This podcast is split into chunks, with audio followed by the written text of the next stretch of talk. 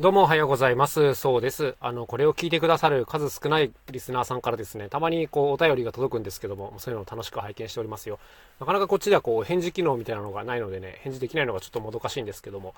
はい、あ、聞いてくれる方いるんだなということで、あったかい気持ちになっております。さて今日はですね、写真のレタッチについて、ちょっとお話ししてみようかなと思います。まあ、相変わらず僕もど素人なんですけども、まあ、初めての体験だったのでね、お話ししておこうかなと思います。先日写真撮影をしてもらいまして、えその友人からですね、あの、普通にデータ納品はもちろんするけど、あの、ロー、ローデータっていうんですかね、いりますかって聞かれて、これ何かっていうと、RAW ローかな？あの、生っていう意味なんですけど、これちょっと最初意味がわかんなくてどうして？って言ったら、その、写真のレタッチを自分でするんだったらローデータあった方がいいよっていう風に言われたんですね。で今まで僕はあの JPEG とかあの PNG、ピングっていうんですかね、ああいうのしか扱ったことがなかったんで、ちょっと意味がよくわかんなかったんですけども、まあすごい簡単に言っちゃえば、画質をあんまり落とさずに、後からこう、いろんな修正ができるっていう、まあこういうのがローデータということですね。あの、皆さんも例えばインスタとかね、普通の画像アプリでも、へあの、後からフィルターっていうのをかけることができるじゃないですか。ちょっと明るくしたりとか、レトロな感じにしたりとか。で、当然あのフィルターっていうのは誰でも感覚的に使えてすごい便利なんですけども、基本的に写真の画質が結構落ちちゃうんですよね。ガクンと落ちちゃうんですよ。そう。で、特にその結構大事な写真とかであれやっちゃうと、要するに JPEG に対してフィルターかけたりしちゃうと、えー、基本的にはこう画質がガクッと落ちて、しかも戻せないっていうのが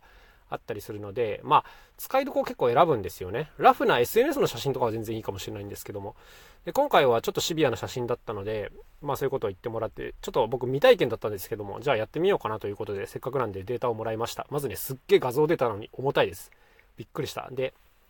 その上で、このローデータを扱うには、基本的に専用のソフトがいるということなんですね。例えばそのカメラのメーカーがそれぞれ出しているアプリだったりとか、あとは一番有名なのだと、あの、あれですよ。アドビの、アドビだったっけ？あの、フォトショップとかああいうのやってる、あれの、えー、ライトルームというのがあるんですけども、まあ、それが一番レタッチにはメジャーなソフトというかアプリという感じですね。で、ライトルームかそういえば使ったことないなと思って、あの、やってみることにしました。大体あの手のサブスク製品っていうのは最初の1週間が無料体験とかできるので、まずやってみてどうかなっていうことで、とりあえず入れてみて、ローデータを扱ってみることにしたんですけど、これがめっちゃいいですね。今までね、レタッチなんているかって思ったのあったんですよ。例えば一眼レフのいいカメラで撮ったら、もうその時点で結構いい感じになってるじゃないですか。で、それに対してさらにこう修正っていうのどうなんだろうなって思った自分がいたんですけど、レタッチはね、絶対した方がいい。あの、そんなややこしくないです。ライトルームも基本的にはこうデータ読み込んで、あの、スライダーっていうつまみを左右に動かして調整するみたいな感じなんで、専門知識なくてもね、全然問題なく扱えますね。で、最終的にはこう JPEG にして書き出すっていう感じなんですけど、やっぱこう、やる前と後ではね、明らかにこう良くなるんで、基本的にやった方がいいですね。で、ただその、編集って言ってもやる動作っていうのはそんな複雑じゃなくて、まず基本的にはトリミングです。えー、写真のサイズをリサイズするというか、いらないところをちょっとカットしたりね、えー、ちょっと広かったらズームアップするというような感じになります。で、その後で色味の調整がいろいろとあると。で、このスライダーもね、めちゃめちゃ種類たくさんあるんですけど、特に大事なスライダーとかやってるとね、分かってくるんですよ。そうそうそうそう。で、ライトルームで言うと、あの、やっぱりこう、露出とかはもちろん露光か、大事なんですけど、あの、白の強さ、まあ、ホワイトバランスっていうのかな？白の強さっていうスライダーと、あとテクスチャー、テキスチャーだったかな？っていうつまみがあってね、これがね、めちゃめちゃ重要ですね、僕にとっては。